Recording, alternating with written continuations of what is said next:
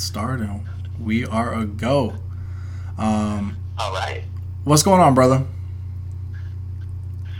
It's going, it's going good, man. Just uh, coming off of, um, I put out cortisol. So basically, what I've been doing is I've just been taking it back, producing a lot of tracks, trying to make as many beats as I can, and um, just staying in the flow, creativity. But as far as rapping, uh, mainly I just want to kind of rehearse. You know, and of course there's music. I'm going to be recording, but mainly this month I just kind of want to focus on just making beats, producing, and just getting ready for 2020 as a whole. Okay. Um, I actually listened to um, most of the album. I think I listened to everything that was on YouTube. Um, is that the is that the whole track list that that's on YouTube right now? Yeah, yeah, yeah. So basically, yeah, everything on YouTube. That's that's the whole project, and I'm working on a. I'm I, I'm re in, in I got to reinstate my SoundCloud. I'm, I'm editing it, and I'm, I'm also doing the same for my podcast. So it's not on any streaming platforms, but I'm working to get everything on a streaming platform by 2020, and uh, as well as just promoting it through Facebook groups and social media. But yeah, those are all the songs. There's uh, 15 tracks, and then there's a bonus track, but it's just an extended version of Portland to the Bay with a, just an extra verse I did. I let's let's kind of backtrack a little bit because I wanted to talk about cortisol um, for a little bit, but um, as pretty much well now a fellow podcaster, I kind of want to give a little bit of background for the listeners. Um, one of the reasons why I actually pulled the trigger on eventually doing a podcast was was because of you and um, kind of what you were doing as far as podcasts.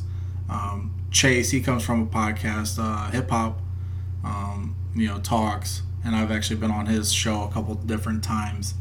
And when uh, we, how did I don't know who kind of introduced who, but I know it was on Instagram. I think I was just liking a lot of your stuff just because you know I'm I'm from the old school hip hop. But the conversation started like, hey, like you want to be on a podcast? I was like, yeah, dope. And um, through the series of just our, our conversations, um, both like-minded individuals, both really just are passionate about the things that we that uh, we are pursuing. You are um, big into hip hop, um, Cortisol, which is your first uh, first big project, right? Yeah, I would say that this is um, I, I would say this is definitely me really coming out as a, a, a professional rapper, you know, because I have released a lot of music before, a lot, you know, and but with this project, I felt like this this mixtape is really me coming out and saying, okay, I'm a force to be reckoned with. Everything else before that, I feel like was preparation for this project, and now everything after this, I feel like, you know, because I just feel like after this, the bar just has to keep going higher and higher because I, I released, I would say, in, in high school, I released seven mixtapes under the, the moniker Chase the MC. I had different names. So I, I released like seven mixtapes, and they're all awful. You know, they're probably still there, but they're all terrible. And then I, my girlfriend got me back into the in the music and everything because um, I took a break my senior year. I just said I'm, I'm not really too into this, and we started dating. I sent her a few songs, and she's like, "Well, you know, you're not bad. You should, you should get back into it." And I, I kind of pondered it, but I started to get back into it for fun. And then when I did come back, I uh, went by Chase Hinto, and I released Unorthodox. I released Here Today, Gone Tomorrow, and I also released The Misadventures of Mr. Misunderstood. And now I'm under my government name. So now Chase Hill is my official stage name, and Cortisol is pretty much my debut under that. And Illinois, oh, technically, I think, yeah, yeah, yeah. So I also did Autumn, which is an EP, and I think I might have changed my name around that time, but that was pretty much a precursor. You know, again, that EP was, if you want to go check it out, that EP, it's, it's much more of a chill sound, a very soulful sound. But after that, I just kind of took some time to work on Cortisol, and then pretty much it, it's a culmination with Cortisol. It's kind of a culmination of my life within the past year and a half, and just me kind of explaining where I'm at. Yeah, one thing that uh, I mean, because I know you just you know from our background, um, talking with each other. Um, you are pretty much multifaceted as far as a content creator. I mean, you run a podcast, you are on social media, you are you know putting these projects together, um, and I've noticed this too, just from um, you know just kind of following you is the the overwhelming the overwhelming concern that you're dedicating you know so much resources to different things. Um, through the project through you know you doing the podcast what what are your biggest like what, what has been the biggest pitfalls over the last you know six months to a year trying to accomplish you know because you know i've never i've never made a mixtape i've never made an album. Um, I've had maybe like small ambitions to maybe get into writing because I used to like write in, in high school, but when I divvy up my time, I'm like, there's no way, there's no way that I can, you know, develop that craft when I'm trying to do so many other things. So, what are some of the things that you've kind of run into over the last six months to a year? That's a good question. So, so last six months to a year, I remember I I was I think this year let's see. So at the end of 2018, going into 2019, Chase Talks Hip Hop. so I, I started the podcast December 2017, and I through that through that year, so December 2017 through December 2018, I dropped 60 podcasts. You know, which isn't terrible. You know, it is definitely all right. This is this is me starting out, and then the second year, you know, which was uh, uh technically this year, uh, yeah, 2019 I, I'm at podcast number 159. I just dropped 159, and it's a group effort when I talk about Flatbush Zombies, but that's kind of irrelevant. But so, so basically, I, I dropped like over 100 podcasts this year, and a lot of it was just kind of me practicing, you know, because I was working at uh, Volkswagen Lithia. It was a car dealership too at the time, it was a really stressful job, and mainly, you know, during my breaks, I would also get time. I would just, I would sit in my car and record a podcast on my phone.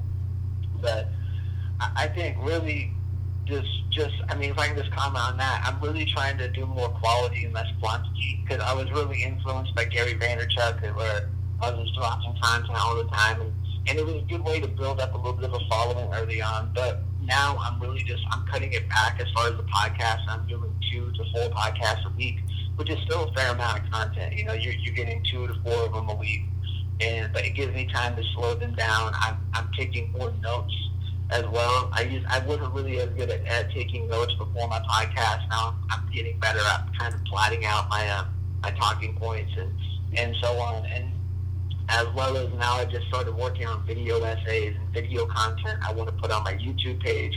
So a, a lot of it has just kind of been coming down to, you know, less is more. But for, it's funny for cortisol, like I, I was, I did a lot of concept, uh, conceptualization and writing for, for months. And then I really didn't get down to recording everything until I would say September because um, I had a few tracks recorded in the summer for Cortisol. I think one of them was West for the Hills. I think Salute was another one. But I was able to really just hone in and figure out the sound. Once I started finding the beats I needed, the sound really came together, and then the inspiration came together, and then the rest of it, it just started to write itself.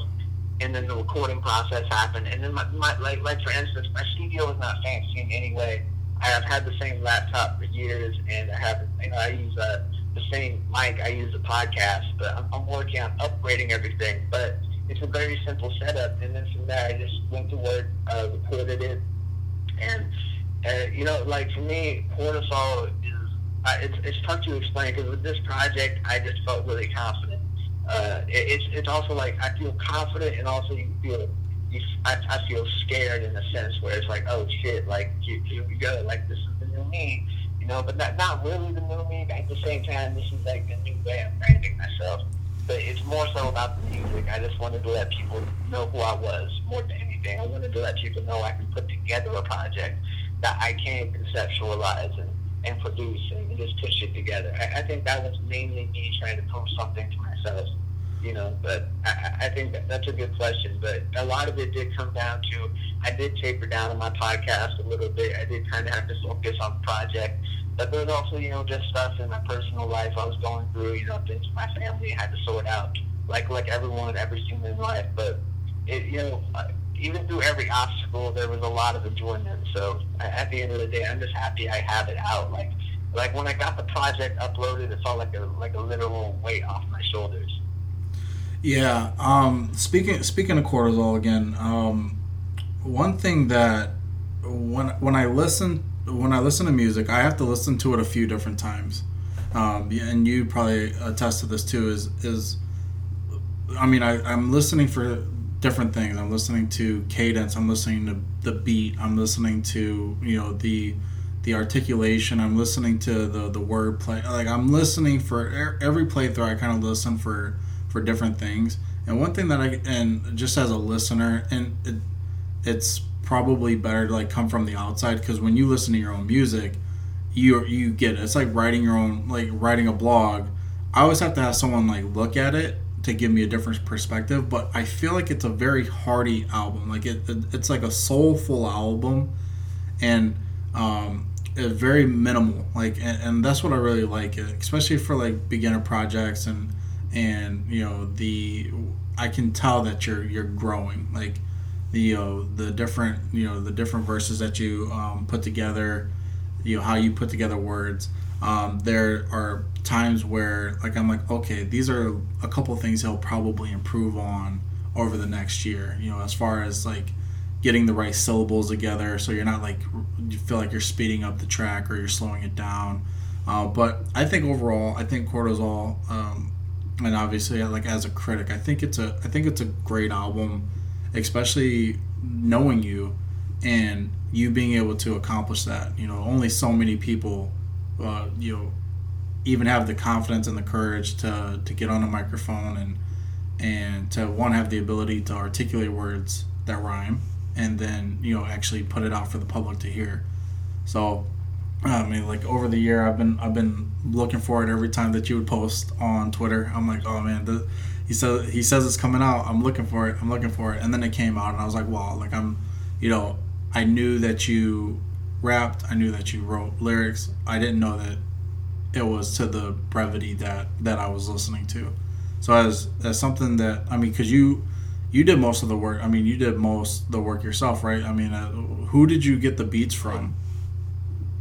Well, well yeah. Well, that's the thing. So um, because I knew, knew going into this, I knew this was just going to be a free pop project, and um, like a lot of this was also me. I was I'm gearing up as well to drop my official. I'm to put out an album next year. It's called Heart, and uh, I, I, I was really kind of I just wanted to put something out because a I want to start performing again in 2020. I wanted to do music, and there was just a lot I felt like. So so let me just uh, take to the beginning as far as you know the producers, the writing, and the title of it. So early on in the year, uh, Rapping Forte. I connected with him. He um, he uh, we did the song Portland to the Bay, and and in the in the summer in June, I went down to shoot the video, and San Francisco as a whole, like the experience of shooting the video was cool, but San Francisco as a whole is a very stressful place. The energy of it, there is so much going on. It's such a big city, and it, it really it threw me off. Like, I, and and I felt a lot of cortisol, and cortisol to me is something that within this past year, year and a half,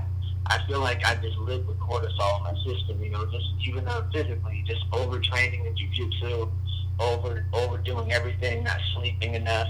Like cortisol, like was very close to me. So I was uh, up one night and I just couldn't sleep, so I just started writing this concept of cortisol, this idea, and then it kind of it kind of grows from that because I'm hyper obsessive, you know. So I, I hyper obsess on the idea, and from there I um there were some beats I made. There were little fragments project I had in mind, but um, I, I went on YouTube and I just started listening to beats, and, and I just started. I just wanted something to catch my ear. And one of those first tracks was um, I can't remember the name of the producer, but if I go back and double check, um, all the all the music is free, and I made sure to give all the credit to the producers. But man, these are just a lot of beats off YouTube that I, I really liked mixed with some of my own personal production. So whenever you see a track that says produced by Aries Demo, that's really me behind the boards. So there are some songs where I strictly produce some, and I'm definitely going to be taking on the production uh, hat a lot more, even for my own project. But mainly, I was just feeling a lot of sound, like a lot of jazz, a lot of soulful music, a lot of trap, actually. and this project was a culmination. But um, what is? I think there's a beat from uh, the first track, Cortisol, is produced by Zen Shell, and that song mainly. Um, it, the intro is, is kind of heavy. There's like e- even when I, it's more of a spoken word because I say um, you need to hear the uh, piano, fuck the drums. You need to hear the words I say, and I, I tell a specific story of um, when I was working at uh, on, on RV park. It was a really weird time for me, and there was a lot going on. But I remember there was an incident where this uh, this man staying there, he was an older gentleman, and his wife, they were, and his wife was sick. He ended up uh, shooting her and then killing himself. And this all happened well. Well, this all helped happen during my my work shift. And the neighbor came out. She was hysterical. The ambulance showed up, and it was just crazy too how I noticed how how people were jaded. I, I, it, it was such a weird time. I think in my head, I was just trying to figure out, wait, how could this kind of shit happen? And I feel like too, cortisol is kind of it's kind of a coming of age project for me. You know, kind of me saying I'm not an amateur anymore. I'm really stepping into the pros, and and it it as far as the production too. I wanted the project. If you listen, it, it kind of it gets brighter as it goes because the first few tracks it's cortisol, uh, Dark Horse, Geoshock, and Run for the Hills, and there's definitely like some trap element oh, and salute. And like there's some trap heavy elements and they, they can sound upbeat but the content overall is pretty dark.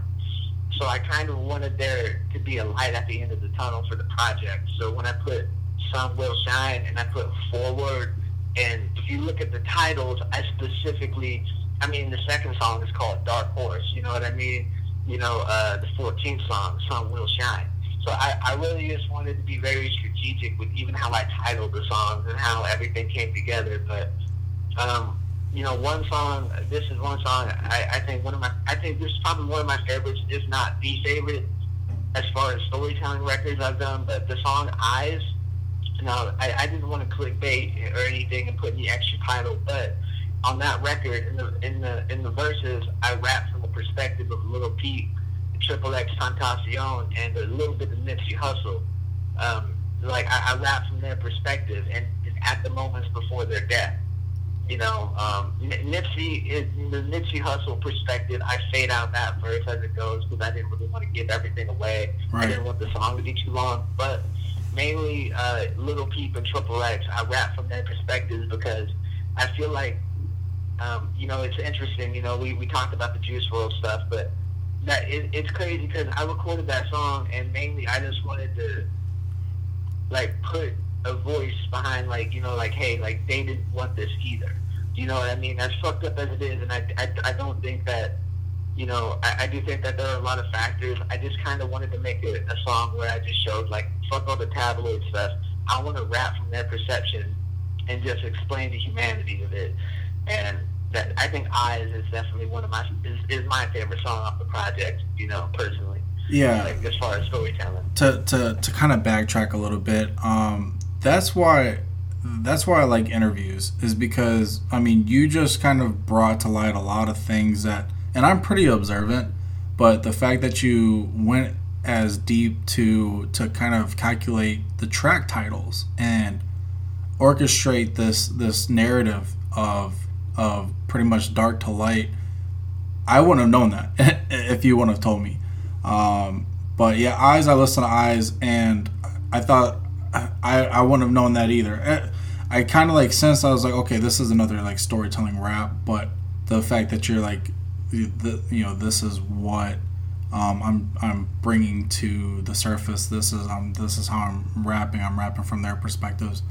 Um, I think that's brilliant. Um, one of my favorite songs of all time is Nas Rewind, where he talks about um, a killing and he goes backwards. The whole, the whole, he goes backwards on the song, and he's able to tell you a story in reverse, and having the the capability of, of kind of twisting the the regular narrative from from start to beginning and being able to to kind of Quentin Tarantino and tell different perspectives at different times. It just speaks um, volumes of the growth and, and how your mind works just as an individual.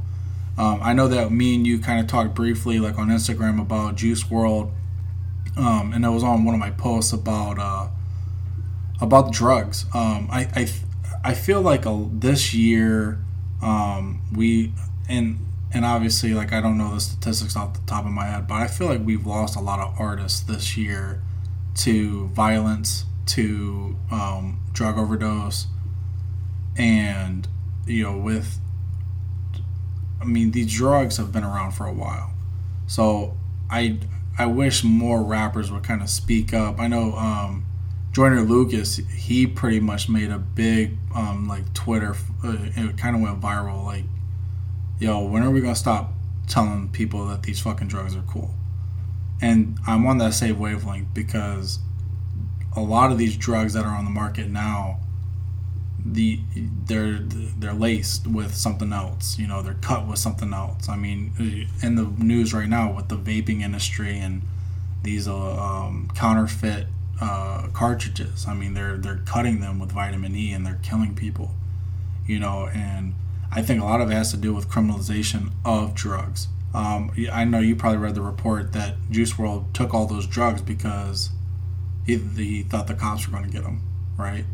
And I'm not saying that you know the cops the cops are doing their job, but this this stigma in America that that you know we're going to go to jail for drugs I mean, it's it's it's crazy, right? And the amount of you know the amount of laws that we have against drugs and the usage of drugs when we're the number one consumer of drugs in the world is really counterintuitive you know and there's multiple benefits of having you know and, and i'm not saying all all people should do all drugs. I mean obviously schizophrenics and and mentally very mentally ill people probably shouldn't do drugs. They probably shouldn't do marijuana. They probably should probably stay away from all that stuff. Or if you're prone to a heart attack, you probably should stay away from stimulants and things like that. But for the common individual, I feel like if you're a grown ass person, you can make that decision. Make, you know, go to a place where you know it's pure. You know, like alcohol. You know, you know exactly how much uh, beer that you can ingest before you start getting messed up or you know whiskey. Hey, I can take I can drink two glasses before I'm gone. You know, we need to start doing that with with the other drugs because they're not going to go away, right? If if uh, people think, oh well, we just keep criminalizing it, it'll just go away. No, and you're going to get cartels involved. They, that's why they have so much power because they're able to you know maneuver they're able to bring drugs into america they're they're not getting taxed on it fuck it, tax it. Can go to a store, be able to buy it off the shelf, you know, fuck it, record it, you know, have a driver's license. Okay, this person has this much, and then have facilities built. You know, Narcan is free, you know, right? But diabetes medicine is not. So we need to figure out from just a human perspective what is important. Is it is it the people that are important or is it the profit? And the corporations are going to tell you, oh well, we do care about people, but they're lining their pockets with you know bonuses and just you know raising drug prices out, you know, and then the insurance company blames the you know the pharmaceutical companies pharmaceutical companies blame the insurance and then the government gets involved and nothing gets done. Um, nothing gets get done in government. So we need to you know for now i mean I, these kids need to stop rapping about drugs you know, and making and glorifying it because it's not cool. And I don't know what's going on. You know, I've only kind of dipped my feet in the music industry, and even just from kind of reading into it and, and the, the stress that they go through, you know, the tours, the the social media, and, and I you probably read this report too. A lot of these influencers are going through depression, and and it's because the spotlight's on them. People are expecting something from them they're always expected to make great content. And some people, I mean, PewDiePie, he's like, fuck this, I'm done. 2020, like, I'm not going to produce shit. And I don't blame him uh, because that shit is, that shit is wild, you know? Yeah, I, think it's, it's crazy because, you know, like, like, there's a lot to unpack, but yeah, you know what you said about the influencers. I, I think there's a lot of, I think there's a lot are putting pressure on themselves to succeed, and I, me included. So I can I can really understand that perspective because I think too. I, I think a big issue is we as humans we get so caught up in the numbers of shit. Like, oh, I need X amount of people listening to my music. I need X amount of people watching my videos to be successful. Where, I mean, my best advice, and this is from a, this dude Sneako. Like, he has these really cool YouTube videos, and he's kind of an influencer, but he has a really cool perspective on things, and, his video content is really interesting. So if people go check him out, check out Sneako, S-N-E-A-K-O. But he talks about how you should make content that you like, that you like. You know, if, if you made like like for instance, cortisol, oh, I didn't make that for anyone else but me. I made that shit for myself. I'm gonna be completely honest. I wanted to make a project that I knew I could like, you know, with elements of hip hop that I love. Because like again, you brought up Nas storytelling. Like I grew up off of that shit. I grew up off of everything. I, I listened to 808s and Heartbreaks, Stillmatic. I listened to Waka Flocka Flame. I love like MF Doom. I love all that facets of hip hop. But when it comes to like this the conversation about drugs, it's it's crazy to think because my project Mr. Misunderstood, if you go back and listen to it, I was really in a darker place on that project. And a piece of it was I had uh, I've grown up my whole life with like really close family members who are on hardcore drugs like uh, meth or uh, heroin. And and these drugs, I mean, like in Oregon, those two drugs alone, but like listen, man, like yeah, that and pharmaceuticals. Don't get it twisted. The pharmaceuticals are a way bigger problem in this country. But at least in Oregon, a lot of people here are on meth and heroin, and that those are major killers. We're talking about illegal drugs. So on that project, I definitely felt like I was venting a lot because I was dealing with like personal, like the personal things, and and I think too when I hear rappers like talk about lean, I think what hurts is like you know, with Pimp C, again, when I heard Juice WRLD had a seizure, I immediately thought about Pimp C you know, who died from a seizure because seizure because of lean. I think about Lil Wayne who has had seizures yeah. because of his lean usage. And then I just my thought goes that all lean really is, if people think about it, is liquid heroin. It does the same thing. And you know what's funny about this? How this all comes full circle. The first podcast I ever did was after the death of Lil Peep, and I remember I spent like I think two weeks researching the chemical compounds of uh, heroin, amphetamines, fentanyl, I, I talked about it on the podcast. People can go back and listen to it. But that whole entire podcast was about mental health, drug usage, and, and just it's interesting because if you if, if there was a rapper out here saying like openly bragging about doing meth, crack, and heroin, like man, that fool's crazy. You know, yeah. He's like or, or or whatever. But you know, but now it's it's how we stylize it. You know, prescriptions it looks like candy. Prescription pills look like candy. So it's it's it, a lot of it to me comes down to packaging and how it looks and the music, you know, because I do agree that we as artists, you know, we shouldn't endorse this shit. I don't think we should endorse, you know, the usage of pharmaceutical pills. And, even for me, I know I, I've got about marijuana. I love marijuana, you know, but even then, I, I, I've overused it. I've, uh, I've overused it myself. But I would never encourage any, any person who's still developing marijuana, but if you are a consenting adult, do as you wish. You know, same thing with alcohol. Like, you know, you talked about knowing your limit. you know, I know my limit. I know all I need is one. And I'm good. And I'm chilling. Like, I don't like to be seated.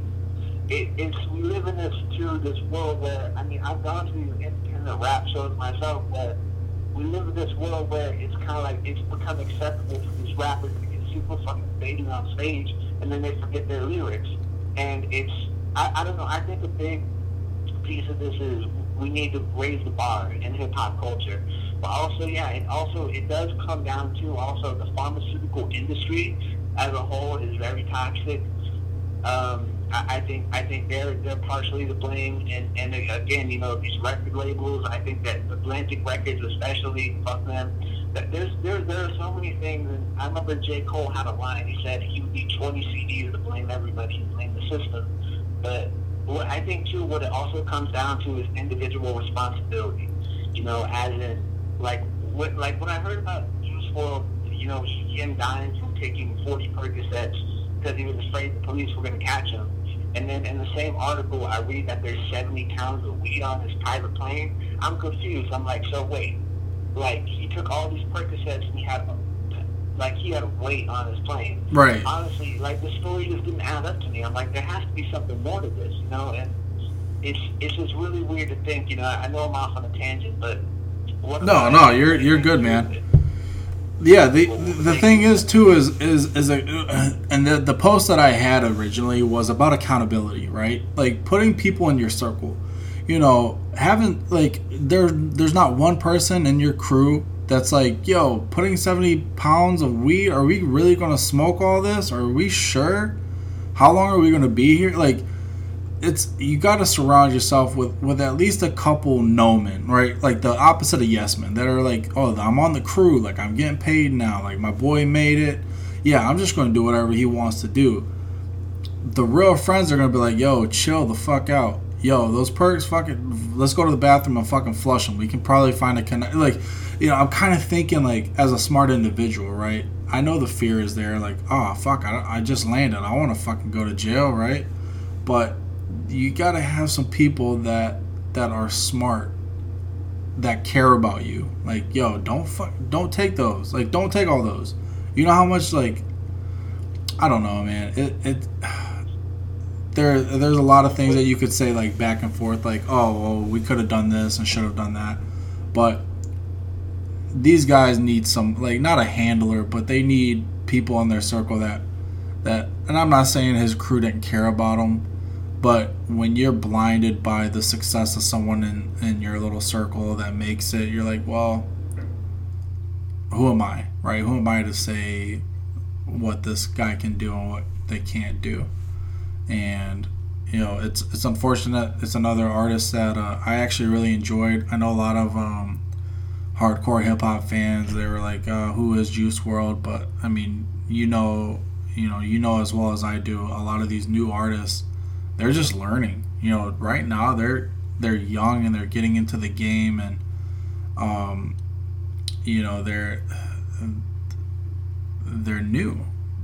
And they're they're developing as individuals and it's another life lost and and you you know as well as I do that that's never fun whether you're a celebrity or not um, you know the preservation of life is, is important to me and especially when you know he has a mom you know he has family members that are going to have to live with you know the what ifs what could have we done different what you know and and that's just unfathomable. Just as a father you know thinking about you know my kids are going to grow up one day and they're going to make mistakes and they're going to you know they're going to go on their way you know, as a parent, I'm like, all right, I need to try to do everything that I can. And if something happens to them, then you feel like a moral responsibility, like, oh, I must have messed up somewhere down the line. So, um, yeah, it's, I feel like we lost a lot of artists this year compared to other years. I could be totally wrong, but I felt like every few weeks it was something new with some other, other rapper or, you know, artist. I'm just like, man, like this stuff has to stop. Yeah, and, and it's especially in, the, in these past few years, you know, um, because in 2017 we lost Lil Peep, 2018 we lost Triple X, and, and then coming, and we also lost Mac Miller in the same year. 2019 we've lost It Juice WRLD, and and it's sad, you know, because even going back, you know, like stories have, a, I mean, news has surfaced that, you know, about uh, Mac Miller's drug dealer X and Y, and all this and that. But really, I, I think what what comes what what gets to me is I feel like artists like deep down they have a fear. Like any any artist, if you could take it back to Jimi Hendrix, you know, like like rock and roll before before hip hop really even existed. If we take it back to rock and roll, we take it back to the blues. Drugs were always a prominent thing. Right. In the blues world, her- heroin was very common. Uh, marijuana was common. You know, so many things were common. You know, Jimi Hendrix had the notorious issue with heroin. Um, you know, so so many artists, and uh, Jim Morrison had drug problems. You know, Yep. Of course, cocaine. Right. It and it, it it's crazy to think too. I feel like yeah, this is what ha- like because Juice WRLD.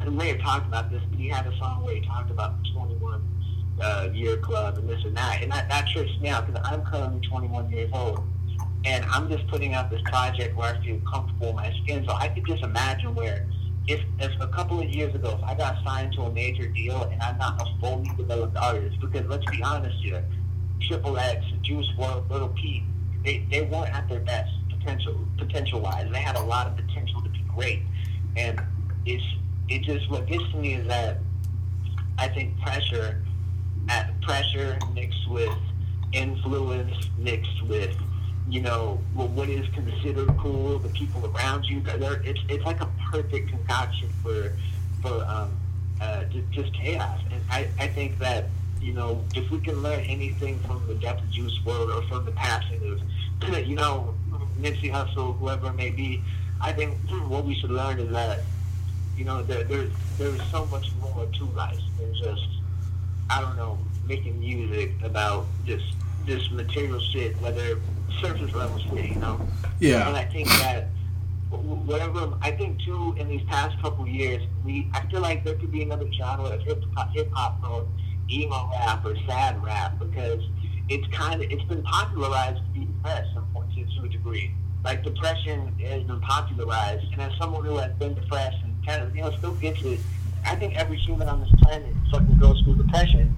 But I think when people try to popularize it, and like for instance, I feel like sometimes I'm not going to say names, but certain artists are not genuine when they talk about mental health. Certain artists are not genuine, and like that's what gets to me. It's like I know they're full of shit, and, and I know that they're doing it just so they could get a grab at a fan base. And um, I mean, I'll say his name. Fuck it, Logic.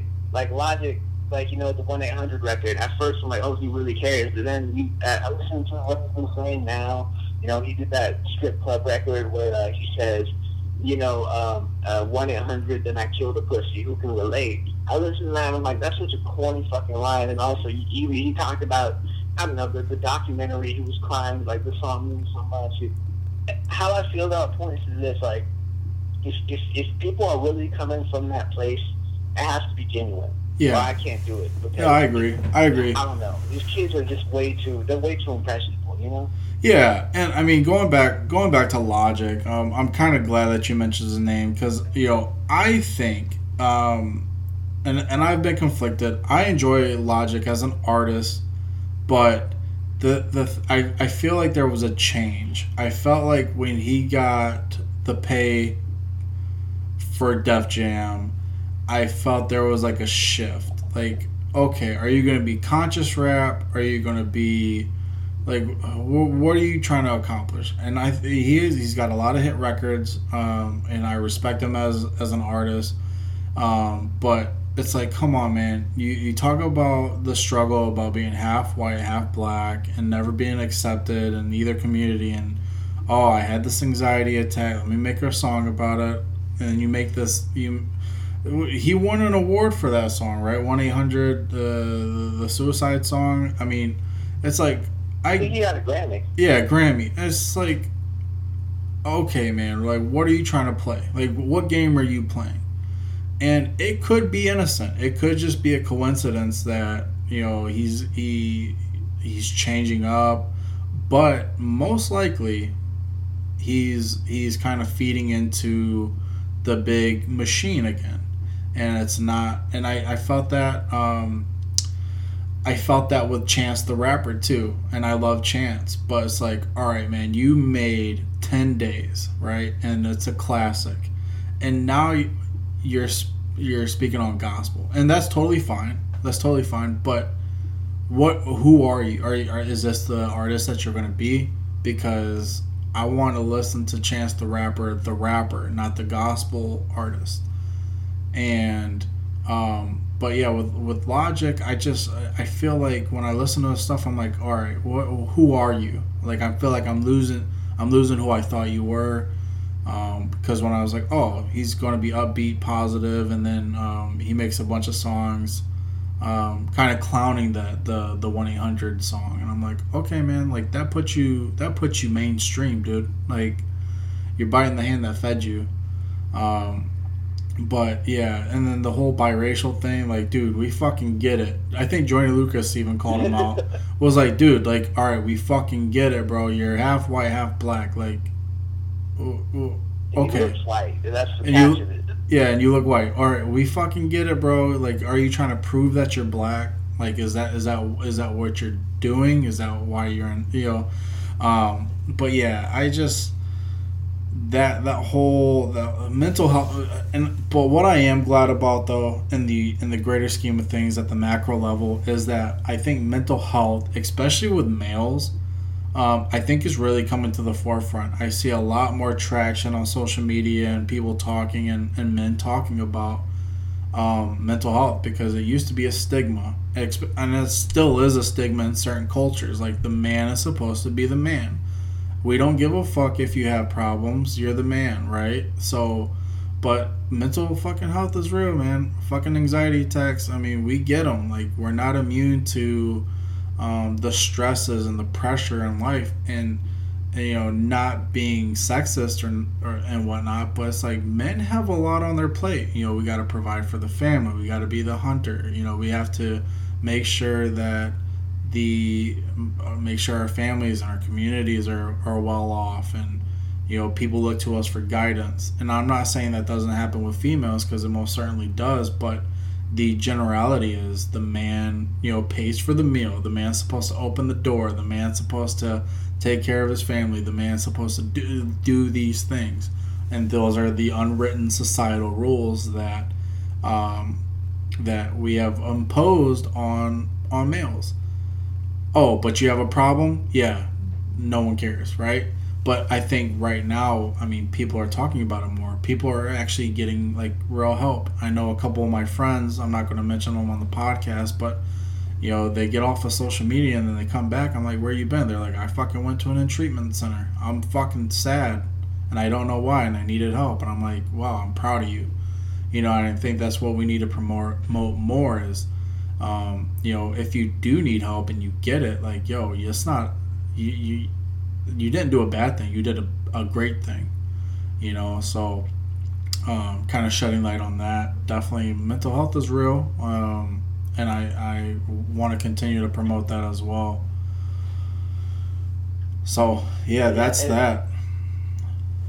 And and I agree because you know every, everything like you unpack right there is real because You know, even I, I think anyone, you know, especially as men, it, it's hard for us to come out and say, hey, well, I'm sure about shit because it, it's we. I mean, but because it, it's the fear I carry. If I if I come out and say I'm kind of unsure about this, it, it feels like the world's gonna be like, what the fuck are you unsure, you idiot? And I, I, I think we carry that like, oh, I, I always have to know the fuck is up. I always have to be on top of everything. I, I have to be the man. And I think partially I mean, a lot of it is ego. I think ego is a, is a definitely it has its place, but it can also be poisonous. And you know, when there are people, like I said, you feel sad for no reason. It, I, I think sometimes it's crazy how there, there are things that even we don't know about ourselves that our subconscious knows. Yeah. But, but deeply, depression depression is real, you know, and, and I think it's a balance too. I think with men, um, and I was watching this video, and it was very interesting, and it was talking about how, you know, nowadays, like, I know there's the social justice warrior stuff, and, and masculinity can be painted a certain way. There's toxic masculinity. I do think that there are, when it comes to masculinity, I don't think it should just be about, like, the superficial shit, you know, that people think of. It, it really, I think there was a quote where masculinity is just, it's kind of like a it's like a, a bar that we hold up for men. Like you meet this level, like how how men should carry themselves. Not saying that you need to be stereotypical, play football, and just fucking you know do all like whatever. It's not. It shouldn't exactly be about can you power lift a million pounds. That's not it. But I think it's a, a standard of being a gentleman. You know, holding yourself upright, and also knowing when you need to get help because that takes a man, and that takes a strong person to know, hey, I, I'm not good right now. I need I need some help. And then, because that's some of the strongest shit you can do. Because I talk to guys and they say, hey, I need help with this. I always tell them, like, I've seen that. I tell them they're strong for asking these. There's, for me, I, I think growing up too, I, I grew up with this mentality, like, now I don't need anyone's help. You know, when I was going through high school and, uh, you know, like a close family member in my household was on, like, uh, my, my brother was on heroin, I didn't want to tell anyone I genuinely, and like this is the first time it's funny I've ever said this on a podcast, you know. But mainly when I was going through high school, I didn't want to tell anyone about that shit. I didn't want to tell anyone. anything. I kept it inside for so long, and I, I think it felt like, of course, there were certain friends who knew, but even then, they, they, they knew how to keep things quiet. But mainly, I just kept that all internal because I just felt like, damn, this is really anyone I can go to because I'm going to get judged I'm going to be seen a certain way if I, if, if you know, whatever is going on in my home life or whatever is going on here. But then when I got older and kind of stepped outside of myself and talked to people, I realized that it's, it's much more relatable than I thought. And I think a lot of people are just so afraid of, of you know, like, oh, well, you're, you're the worst out of all of us. But in reality, is if people would like really talk about their troubles, like like most people like that's all that's all you got, like so it's it's crazy, you know? right? And I, I think you know it, it's crazy that we're um we're, we're scared, you know, to, to be open. You know, I think I think that's the thing, and, and plus masculinity, like it should, it, I think it's not really measured in how stoic you are anymore. I mean, I could be a stoic guy, but also it's like I have a girlfriend, and it's like I can tell you this from my experience, like like you know, my girlfriend, you know, women in general, they appreciate it when you can be tough, when you can be stoic, and you can do the stereotypical man shit, whatever people think. But they also appreciate it when you can open up because that shows you have layers. Because I remember this year I went to do the a physical exam for the firefighting test, and I remember I was in a, it was like a physical, you know, uh, like it was an obstacle course, and I remember there was this guy in there, and he kept on bragging and and talking about his accomplishments and shit. And, and here I am, and like I'm, I'm around a bunch of other men, and these other guys aren't bragging about anything. And if anything, we're getting things and said and they're joking.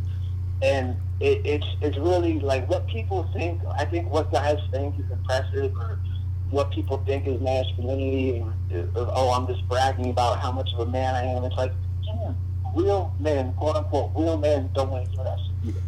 So I think people just kind of chill out and open up and, and talk about some doubt, it's like I can tell you all the doubts I've had this year. I can tell you the doubts I have going into 2020, but mainly I sit down with a piece of paper and I write down my goals and I write down what do I want out of life. And I think that's a great way to really see where you're at and like see how you feel. Like, you know, I'll, I'll wake up in the morning, I'll pop open my journal and I'll write, you know, how do I feel mentally? How do I feel physically, spiritually, emotionally? You know, what is the plan today? What, what are my goals? And, you know, it really just comes from like, what, what are we aiming for? You know, right. man, woman, uh, anything. I, I just think people just, they shouldn't be afraid to open up, you know, and just be honest with themselves because it's like cortisol, like, cortisol, even in the, like, I named my fucking album after a stress hormone. Like, right, like right. that's how real it is. So it, it's um, it, it can attack you on a chemical level, but mainly, I just want people to like know like there is something you can do. You could, you know, work out. You could get into jujitsu. You can do so much like help ease your depression. Work on music, whatever. Work on a project. I think that that having goals.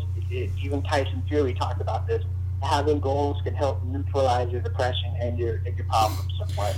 So I think that's one thing. You know, therapy. I, I definitely you know there's that as well. There's so many amazing things out there to do. You know, but Oh, oh, overall, mental health mental health is a, is a real problem. You know, in the world, but in, in the states, I think. You know, technology, the new advent of social media. There are so many more. There are a lot of obstacles and hoops to jump through. You know, where people they don't feel pretty enough because let's be honest, social media, anyone could Photoshop, anyone could look sexy. Right. You know what I mean? Anyone, any, yeah, you know what I mean? Like anyone can look good on social media. It doesn't matter. You know what I mean? It doesn't matter. So yeah, that's why. Uh, yeah, yeah, and that's why I don't like really taking pictures of myself and posting on social media because I feel like, all right, you've probably seen me a couple times, but like I want to like take I take pictures of different things, um, and then kind of backtrack um, to your writing. Um, I think there's a direct correlation. I mean, this has been scientifically studied as well. Um, there's a direct correlation to to kind of writing down thoughts, writing down goals, um, visualizing it as part of the you know manifestation of you know of what you're going to be doing is is visualizing it, writing it down. Um, that's part of the process. And what I what I think and you know what these uh, these um, professionals say and know is that when you write it down, it doesn't. It's not just a thought anymore.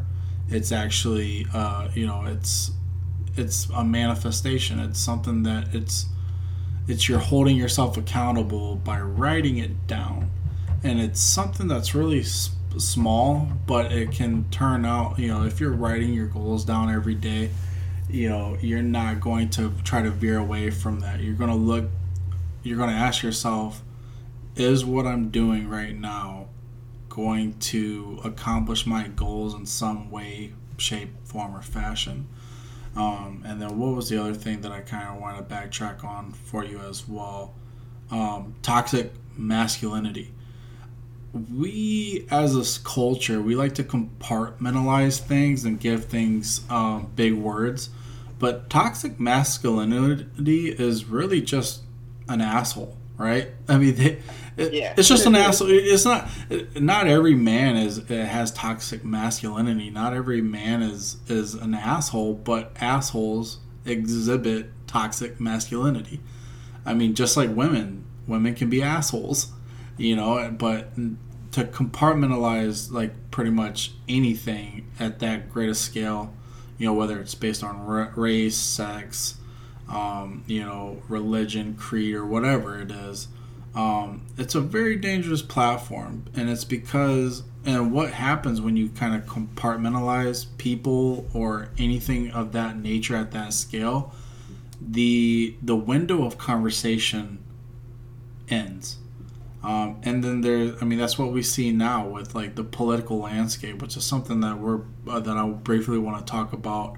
But when you close that door to conversation, and then you just surround yourself with the same type of people, that's when your perspective becomes narrow and more narrow and until you believe like that's why that's why I feel about like small town people. Like you ever meet somebody like super small town, they never left and they have the same views that they had in high school or middle school or wherever.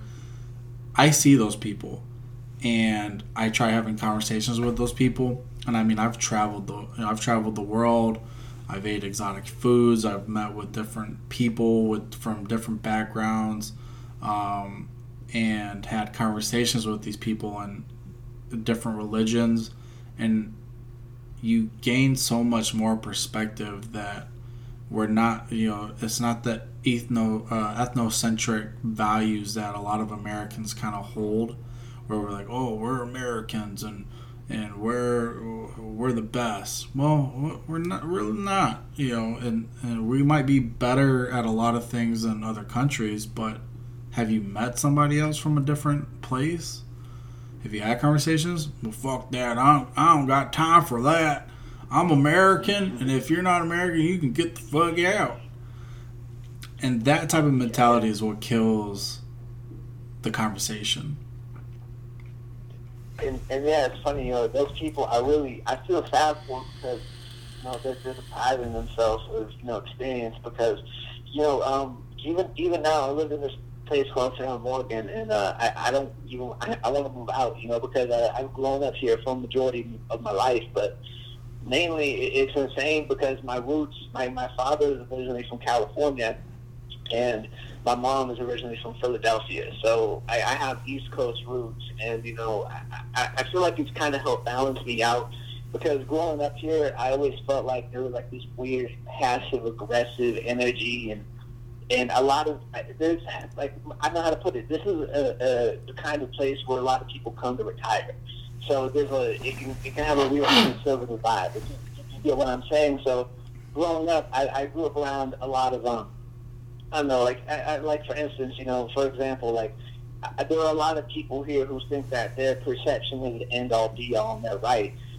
I think that the problem that comes with that is, you know, they, they just haven't gotten outside of the box enough. I mean, I've been blessed enough where if I've been able to go to the East Coast, I've been, I've been able to go to Canada. And when I was a baby, I don't know if this was a good idea. When I was a baby, my parents took me to Mexico. You know, so it's like, um, I mean, I got roots all over, you know, and but I I, I've been able to. I think Canada was a really cool trip because I really got to see a place where it's like, man, like it's a big metropolitan city, but like there's like this air of respect in the air because it's cold and people have to stick together. And I think that was really cool. But I, just growing up, I, I think yeah, you know, having a closed-in view, whether it's about anything, like like I'm not a very political person. I, I don't say I'm on the right. I don't say I'm on the left. I just kind of say I'm I'm on like I just try to do what's good.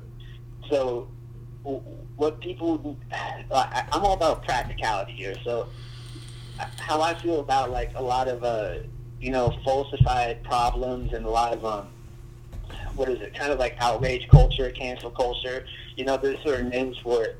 And taking it back to toxic masculinity, it's like, yeah, it, it does make me sad because if someone is like, listen, I enjoy combat sports, I love to watch MMA, and I enjoy, you know, practicing jiu-jitsu. And, and I think sometimes, like, if I tell people how I do jiu-jitsu, there can be a little thing in their head, and I can notice it where it's like, oh, they kind of look at me like they, they picture the UFC, they picture someone getting all bloody, and I want to. That's why, like, if ever I introduce someone to jujitsu, I want to show them the art of it. I want to show them the actual like the techniques because it's so easy to think on the surface of shit. I think it's so easy to think on the surface of oh that's brutish or if we talk about um, you know we could talk about anything uh, drugs so that, that's an inappropriate topic. Well, if we don't talk about these things, they're always going to be inappropriate. Like and life is like life is not appropriate. Let, us be honest here. Life doesn't live on the appropriate inappropriate either. Life is what it is. It's random. It's chaotic at points. It doesn't care about plans. So you need to have um, you need to have a plan B and a plan C to maneuver the chaotic factors. But I, I think I know I'm off on a tangent, but but deeply, you know, you know, just as a person.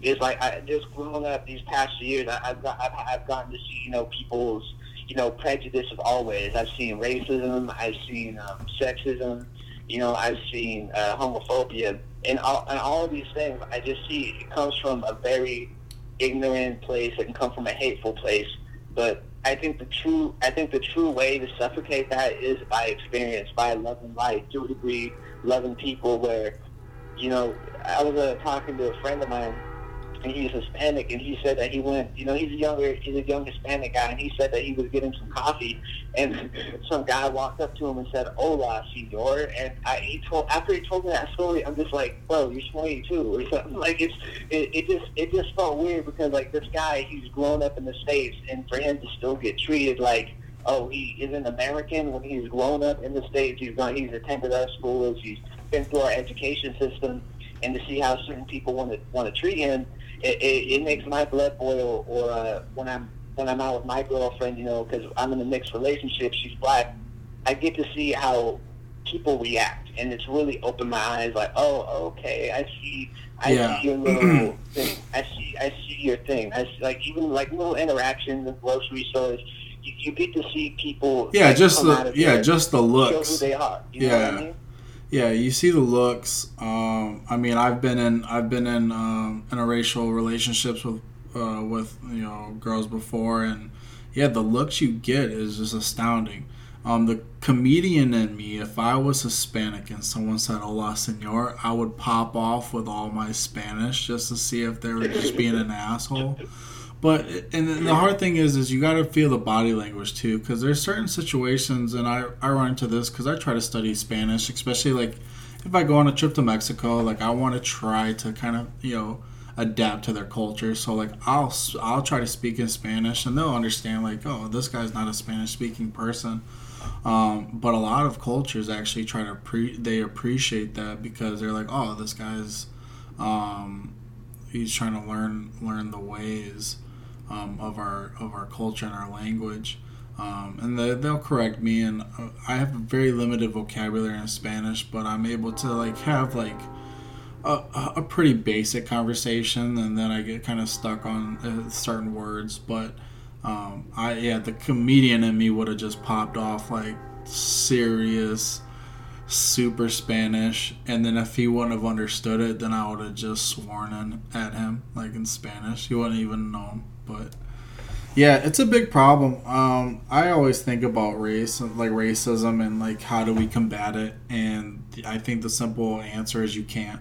Um, if there's a group of people, and then there's another group of people, because I thought I was like, well, what if everyone was interracial? Like, what if it was like a law, like a crazy law, that you had to procreate with uh, the opposite sex that was uh, different color than you, then we would have light skin versus dark skin, right? Like there would be because uh, I mean that's a thing in, in black culture too, is the light skin versus the black skin. Uh, you know, and I think a lot of it's just like you know the the badgering and the the, the all making fun of, but that's that's kind of racist, like uh, in, in a it, sense. Is, So it's like I, I tribalism. I yeah, and it's because we want to be part of a team. Um, and I think that's a big thing with the political landscape right now is we're, we're you're on one of two teams, and I think some of my best friends, I mean, you're included in that, are we're very practical in our thinking. You know, there's some things that we agree with, some things we don't agree with. But the bottom line is we just want to be prosperous. Like we we want to make the decisions that are going to best suit the longevity of our lives and and making it better and like those things that those are what I care about. And those are what most people care about. But then you get these talk heads on on you know CNN, CNBC, Fox News, and they're just just just throwing fucking shit back and forth. and and then the the sides that are on those teams, if your if your parents were Republican or your grandparents were Republican, like uh, this is what I love about the holidays is you kind of go in there and uh, I'm non secular. I don't care. Like I there's things I agree with. Like I agree with you know uh, gun. I think there should be some type of gun control. I think you should be able to carry a gun. You know, hold it. You know, be able. But do I think everyone should have a gun? No. you know, I don't think everyone should have one. You know, and you know, I feel like people want to make simplistic answers for complex problems, and then they run with it no no guns or all guns. And I'm like, well, we should probably meet in the middle somewhere. And they're like, no, get the fuck out of the room. And you're like, oh, okay. Um, and you know, I just I I want prosperity. I want people to be happy.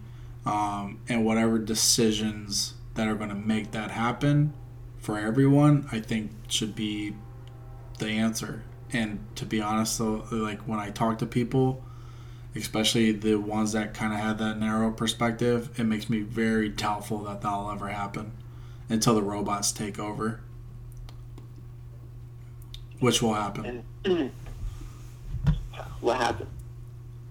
With the robots, they're going to take over eventually. Oh, oh shit! All right, I, I misheard you for a sec. Yeah, yeah. I mean, that is pretty interesting. I know, like AI is definitely like a trip. That that that shit keeps me up at night a little bit here and there. Well, yeah, I mean, that. fucking Joe Rogan, fucking Elon Musk, fucking uh, Microsoft, man, they're all scared of fucking AI. I mean, but they keep making it. Yeah, you know? I mean, smart if smart people are scared of AI, that that means that means I should be worried. You know yeah. what I mean? Because I'm like, I know I'm not as smart as these uh, tech as these tech people, you know, and that, that's why if, if they have something to say, it makes me think about it, you know. It, it's tough because I'm not always good at articulating um, arguments for uh, science, you know, because I'm not a scientist. But what does interest me about AI is how is it going to affect, um, I mean, music? You know, it does. I think how, like, because I've had this conversation, you know, with my girlfriend about virtual reality and how it's going to affect uh, how people perform, uh, how artists I, I don't really know. It, it's really crazy the, the future and how it's looking. Like 2020, I'm really excited for. You know, because I, I think we're gonna see a bunch of innovation in every area. But I think music. I, I, I had this idea. I did this podcast, and it was titled "Should Music Be Free?" And I was trying to draw parallels because Nikola Tesla believed that electricity is like a basic human right, that it should be free, like water, and that you shouldn't have to pay for it or any of these utilities, and that electricity, you, you should just be able to access it at any point, almost like it's in the air.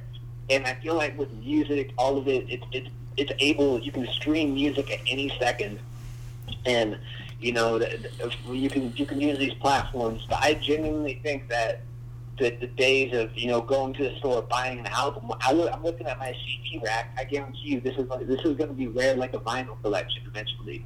And I, I have this feeling deep down that music is is going to become free. I think it's going to be much more of a free thing, and I think it, it's beautiful because I, I think yeah, there's going to be ad placement and all of this and that. But I genuinely think that as far as artists trying to make financial gains from selling music, I think that's not going to work out. And my mentality is, especially with how I'm approaching my next project, is I want to put it out with the option you can buy it. I'm also going to put it out for free. And it's kind of like a thought experiment I'm trying to do where I'm saying it doesn't hurt me if you don't buy it. You know what I mean? If you buy it, thank you. But if you just, you know, you you just download it, thank you. And I think where I'm coming from is I think music should be almost like a, your album should be like an advertisement to go see you live, and then that's where you can make the money and recoup it. But again, it it really it goes against the business plan of a lot of these record labels. So that's why I feel like record labels they're dying. You know, I think right. I think record labels are dying. Like, and that's that's what I wanted to see. Yeah, my um, my thoughts on that. Um, I have I have thought for a long time that that the I mean I've pirated a lot of music. Okay, so if the FBI is listening, uh, there you go. There's my there's my. But I've I've taken a lot of music. But what I have done as well, um, and this was before like the big digital where you could you know I have Apple Music, so they're getting royalties some way. But before that occurred, I would I would download a, a, album, I would listen to it, and if I really enjoyed it, then I went out and bought it to support the artist. And I think that's what you're really drawing that parallel to is like, hey, if you like it, support me on whether buying some merchandise, whether you know, because like I think the the artists need to just become a little bit more creative. Which I mean, we're seeing it now with them having merchandise. Um, I mean, they're they're uh, monetizing their YouTube channels. They are they are you know doing the live shows still. Um, but they just need uh, artists that are stuck in the, the old way of you know joining a record label um, getting the advance, putting the project together, and trying to you know trying to get the royalty off of it. Um, I think those days, you know, they're not gone yet, but I think they will be, especially when you have services like SoundCloud, where if you're just if you want to just put out music, you don't need any permission. You just fucking hit the submit button, and then it's there for people. You know, with YouTube and and um, you know Instagram, Facebook, all those social media platforms, Snapchat, they're able to to find different ways to make money. Fuck it, do a pop up shop somewhere. You know, where if you're big enough, you just be like, hey, I'm gonna be at this place tonight. Come come through. Um, Adam twenty two. He's a you know who he is? He's like a he's like a podcaster as well. Does does um, YouTube shit. He interviews a lot of like um, the new school artist. But I mean, he does pop up shops.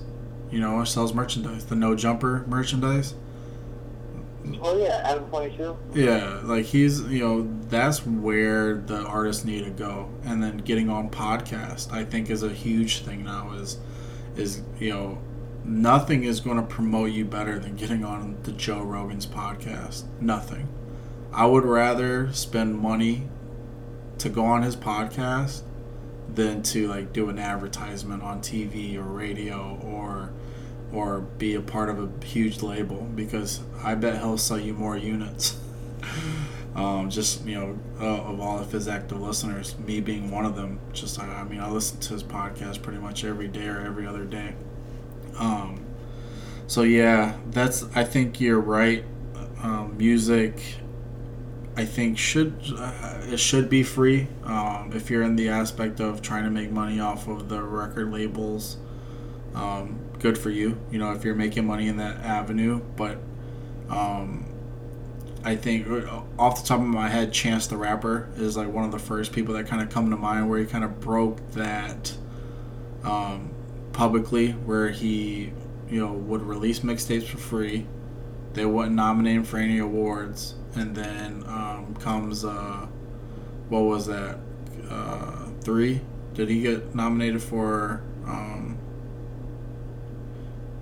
we I can't remember off the top of my head, but he he won a Grammy pretty much off of a mixtape, and that really set the standard that we don't need these huge record labels all you really need is is a good team behind you, um, and be passionate and make the money off of the, you know, make money off ad revenue, make money off of the um, the shows that you're doing, the merchandise, and you'll be all right.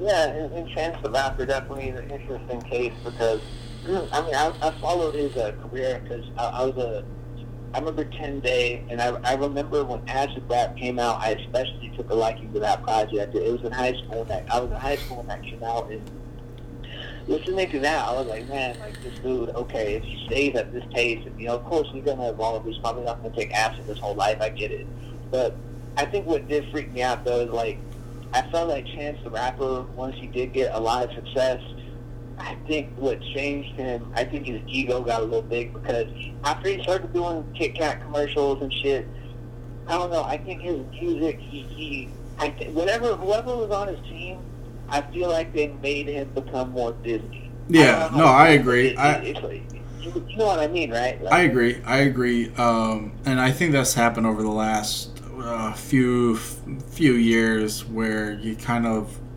where you listen to him now and it's not the the I mean he's still clever. Um, I still like I like his voice.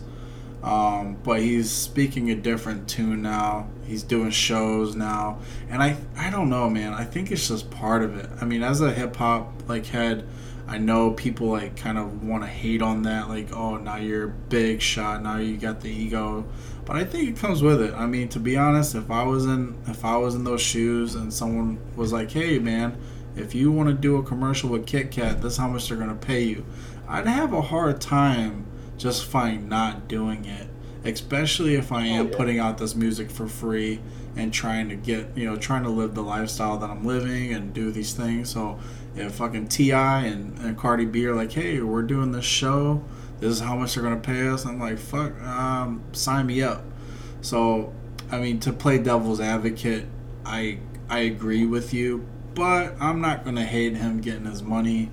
Um, nor you know when whenever you get your own own spin-off television show i i'm gonna be like man my, my guy made it and, and I agree with you because Chance the Rapper, I definitely like like listen. I was I was on Chance the Rapper before anyone in my school was on. And I remember like listening like Kendrick Lamar, Chance the Rapper. A lot of these people were in my high school. It was more of a preppy white uh, high school that I went to, and I used to live on the other side of the track. So I was listening to a lot of mixtapes. So I'm playing this music like I don't get it.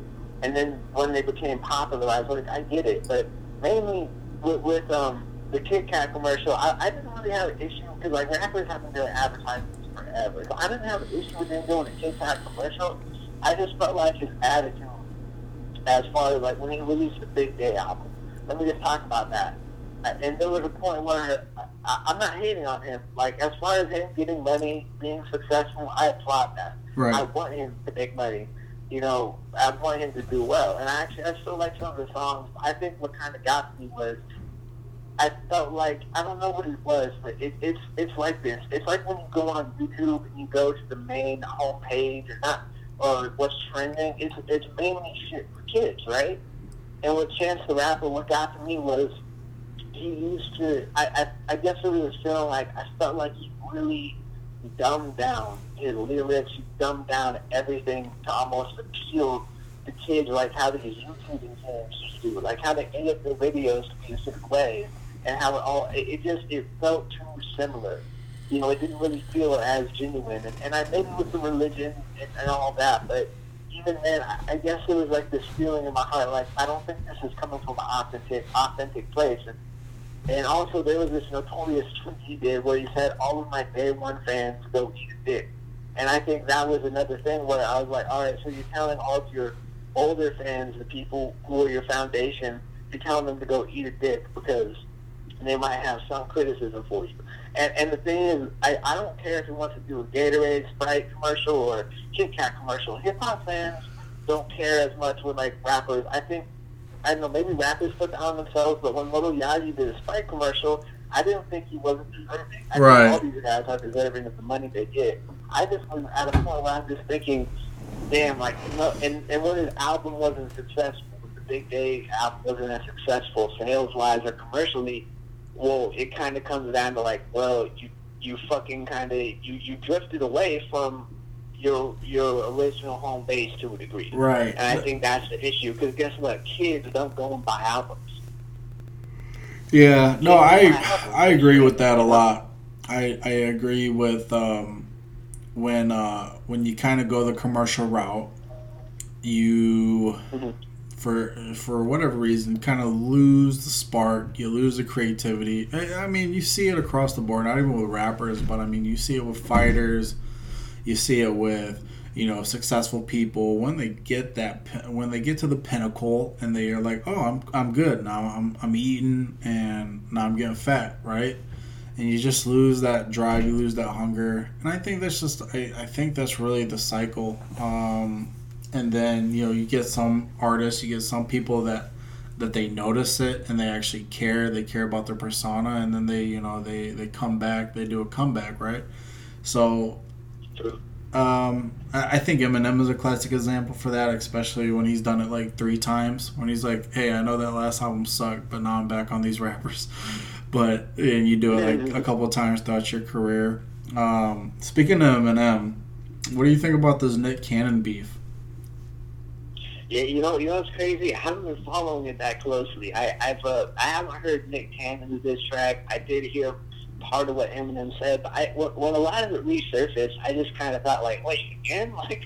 That's what I- so when I like, saw didn't- that- no one asked for this. Like, So when I saw that, like that, it was like because it was like on Twitter, and I was kind of following it, and I listened to. Uh, I mean, Nick Cannon put out like two different diss tracks, and both of them weren't good. Um, they were like a collab, so you had like the Wild 'N Out guys come and, and diss Eminem. Um, Charlie Clips probably had the best lines, um, but like I'm like these guys have like what are they doing? Is there? I was I thought it was a promo. I'm like, man, this is a promo. Wild 'N Out is probably doing something, and they want to kind of promote it. Who better to try to battle with than Eminem, right? I mean, for the most part, he seems untouchable, um, and anybody that kind of battles him is going to get some airtime.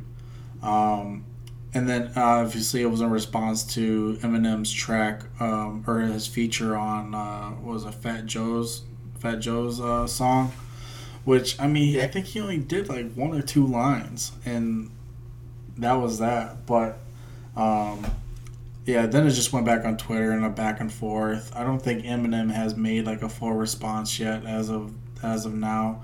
I know there's a there's a rapper I, he, he's called Stan and he sounds just like Eminem, and I thought it was actually Eminem's diss track because he sounds just like Eminem, and it actually was pretty good. I was like, uh, I mean, just let just let him deal with it. But it's just kind of funny. I'm just kind of waiting to see what kind of happens. Allegedly, Eminem is dropping an album shortly, so I hope that's the case because maybe uh, maybe we'll get some more fire. Um, other than that, I don't think I've really heard anything that's really sparked my interest. Um, I think last time we talked, I mean, Joyner Lucas, he's one of my like go-to rappers now. He released a new track, but I don't know why he's doing what he's doing because I don't. Is he? So Joyner Lucas, he's like releasing each song like individually, but it's all part of ADHD and I feel like he's losing like momentum when he does that. Like, if whenever he decides to release this whole rec or light or this whole album, everyone's gonna be like, "Yeah, we already heard all these songs." So, the song's like, you know, one of his songs is like a year old by now, I think, and I'm just like, I hope you don't put this on this album, but it's part of the whole ADHD set, so. I don't know about that. Um, one other thing I wanted to really talk to you about uh, is obviously jujitsu. How's how's that going? Have you uh, still going actively?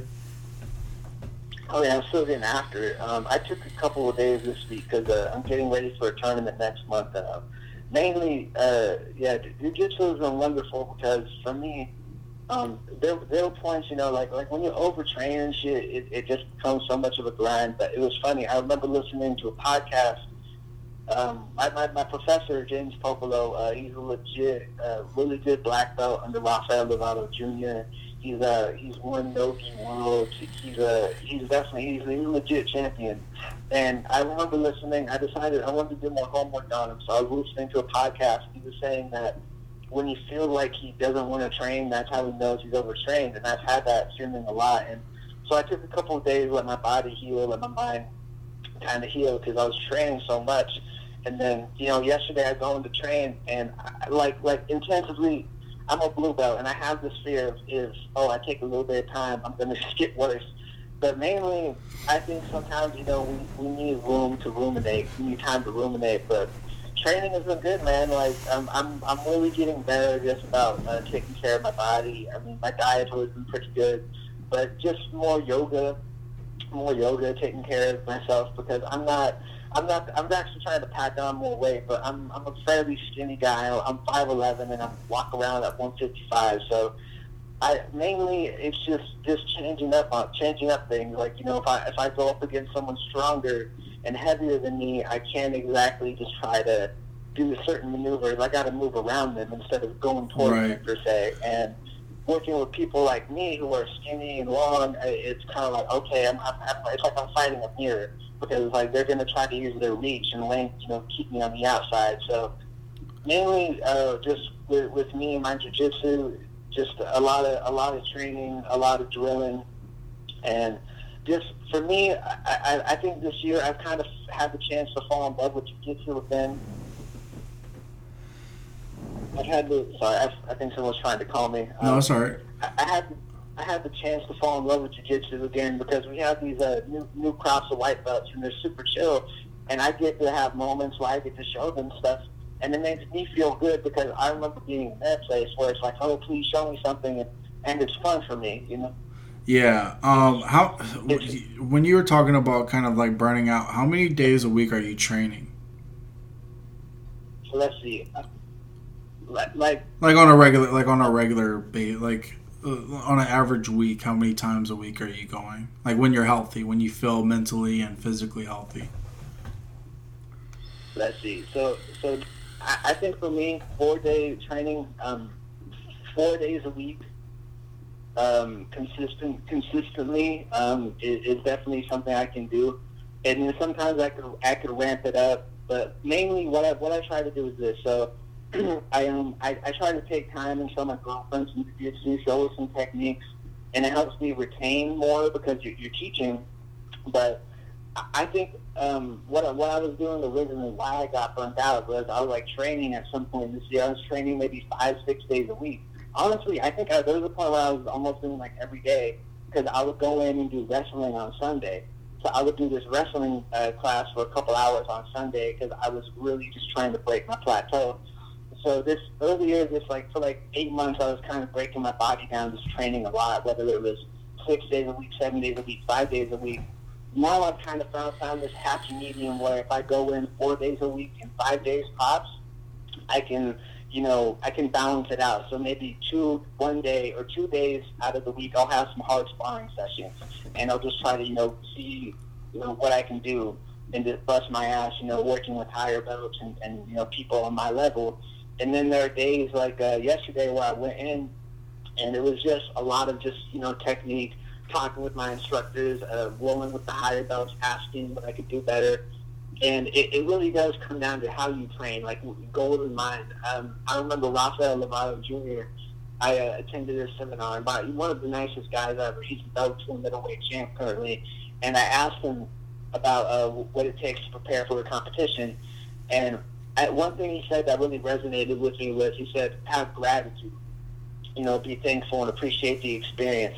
So mainly, I'm just trying to appreciate the experience more and take a step back because I know the purple belt is going to come if I just keep doing what I'm doing. So I'm not really as I'm not thinking as much about the next belt. I'm mainly just thinking about okay, I'm I'm happy where I'm at. I I can deal with it, and you know, at the end of the day, my ego has died more so doing jiu-jitsu because it's you know, like like I said, I, I, my first few years were really rough. It was just a lot of me getting manhandled by bigger people, me feeling like I had to roll with bigger people to prove something. Yeah. Now I'm just at a point where I feel like I'm getting technically more sound, you know, more comfortable. I am I still on- suck, yeah. of course, but uh, it's just raising the bar for yourself, you know. Yeah, I'm actually on the opposite opposite side of the spectrum because I'm a bigger guy, and if you want your ego dem- demolished, go into jujitsu as a big guy, thinking that you're gonna like, like before I started jujitsu, if I saw you, and you're like, yeah, let's let's roll, I'd be like, I'm just gonna toss this guy around. I get the other day, day I got choked out by like a 120 pound female, right? Like it humbles you so much because it doesn't matter how big you are, it really is just technique. I mean, the bigger person, they have they have a athletic advantage because they're bigger, but that doesn't mean that you're better because if that person can get you get on your back they can put you in a rear naked choke. If you if you're going to try to ground and pound, that person's going to lock up your arm and try to get you in a triangle. And if they know what they're doing, they're going to put the lights out. So I mean, when I first went in, I went in with no ego because I understood that process, and I I don't have a big ego as it is. I mean, I'm I'm a pretty humble guy. Um, but I could tell when people go in there or like uh, if if someone were to go in there from like uh, a boxing uh, you know boxing background and, and is really good at boxing and then tries jiu-jitsu like they're gonna get tossed. Like they're gonna they're gonna wake up and they're gonna be like what happened to me? They're like oh just uh, choked you out. It's all good. Um, but no i really enjoy it. I'm actually going twice a week now. And what you kind of said before like kind of taking a little time off and you were afraid to uh you're afraid that you're to kind of lose a step um, the like when it like the holidays are getting pretty hectic. So like two weeks ago i think was or a few weeks ago was like the, the thanksgiving holiday and i had the kids and um, just like my schedule didn't align with the classes for those days. So i like missed a whole week of training and my my fear was like everything that i've learned so far like i'm to be missing a step. And I actually went in there probably had one of my better better classes because I mean my body was refreshed, my mind was refreshed. Um, I went in there, you know, cool, calm, and collect, and I actually like was I was actually choking people out, and I, to my surprise, I was like, man, like maybe sometimes like I, I don't want to get to over like I don't want to get to the point where I feel like I'm overtraining, but I am going to start like the new year with going to three, four classes a week um, just so I can get gain that extra knowledge, um, and then just you know just try to stay healthy. I mean, have you had any have you had any sport injuries um, in jiu-jitsu yet? Like any shoulders or knee issues? Um, you know, for the most part, I've been incredibly lucky because if I've had to take, you know, this year, I actually had to take time away, like uh, two separate occasions. All right, so uh, it is funny. A lot of my injuries have not even happened in jiu-jitsu. I mean, I, I've done tournaments, like I've done five tournaments, and there was one tournament in particular. I did a gi and no gi, um, both of the the you know sides of the tournament, and I felt incredibly. Like the next day, I was fatigued. But I didn't feel injured, you know. Um, I, I've been lucky where I haven't had injuries or anything. A lot of it has kind of been self-induced, where if I'm sore, I'm overtraining, not recovering. But I've, I've been lucky and uh, lucky enough where I haven't just, you know, no one snapped my arms, you know. And, and luckily, my training partners are really cool. But um, uh, mainly, it's funny.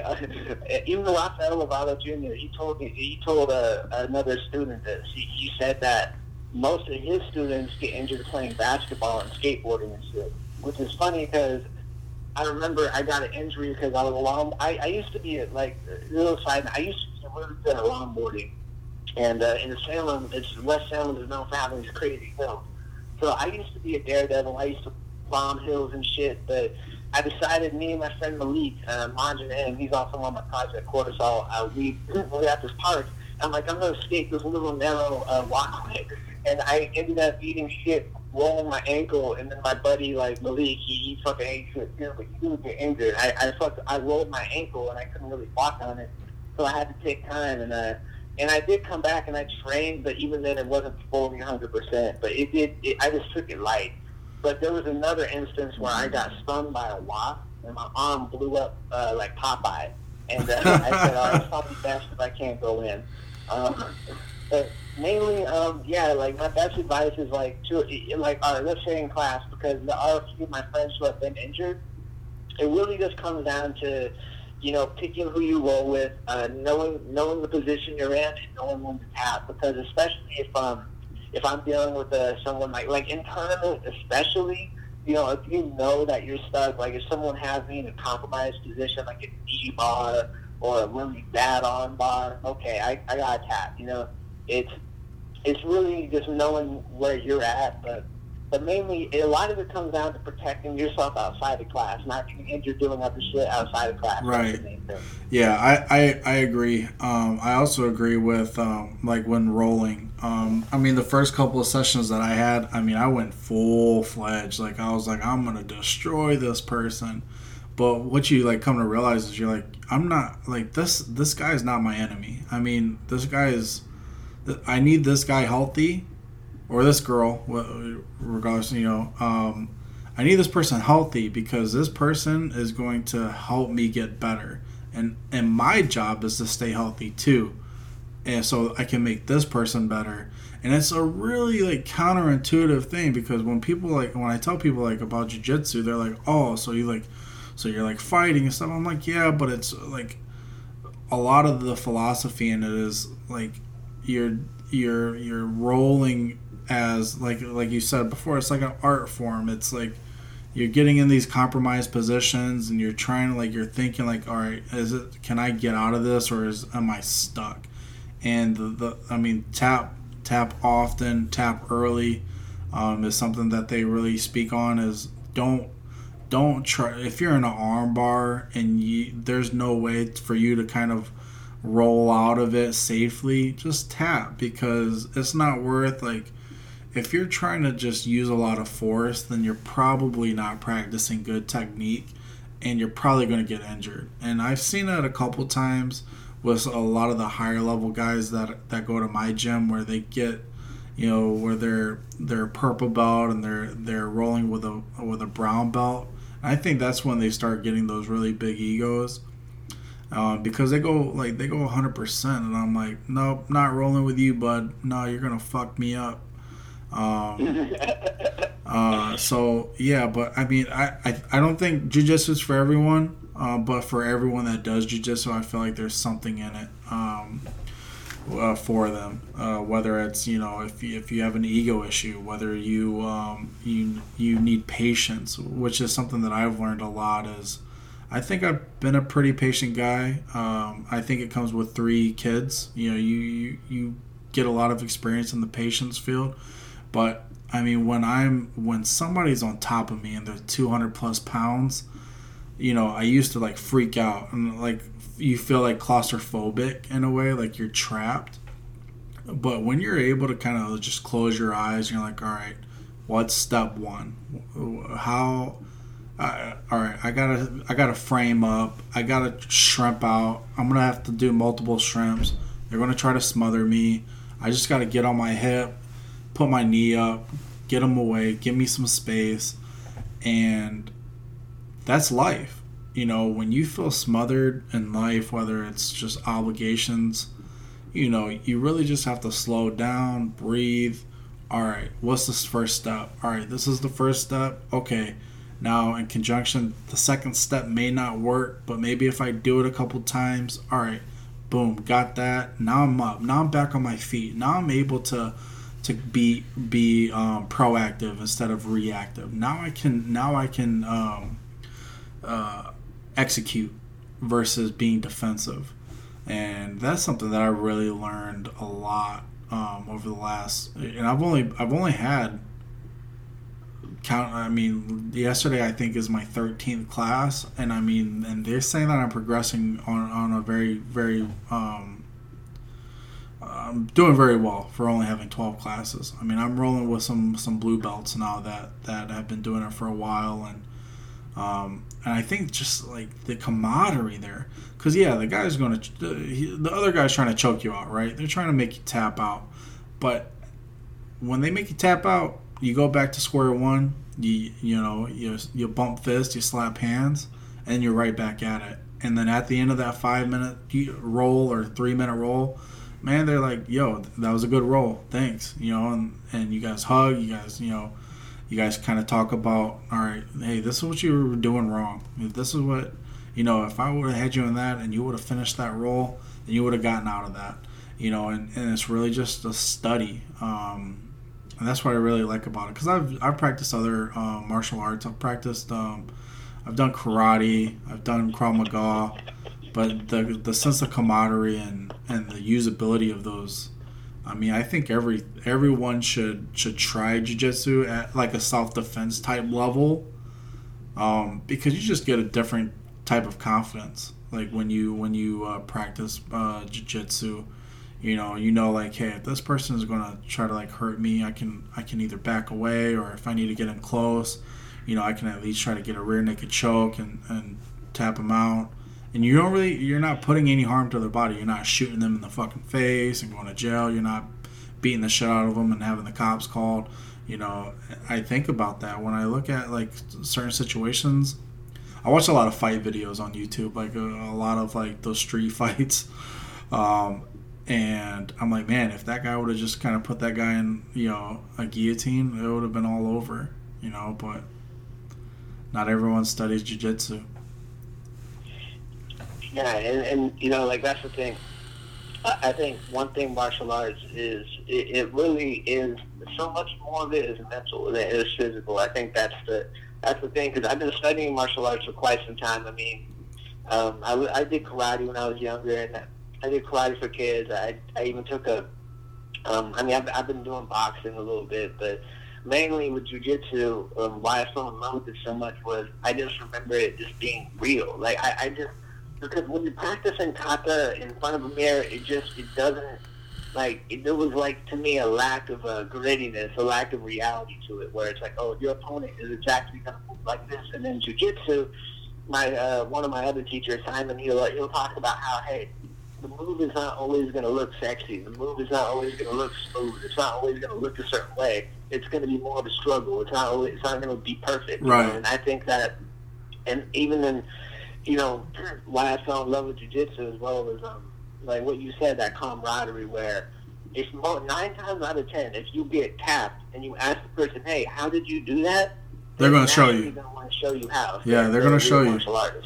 Yeah, it's, it's it's one team, and you know, and you know, one of my goals is I'm I'm gonna try to compete um, one time this year or maybe twice. Um, but like my thing is like I'm not even really in it for the competition. I want to know. Like I want. I mean, it's physically demanding.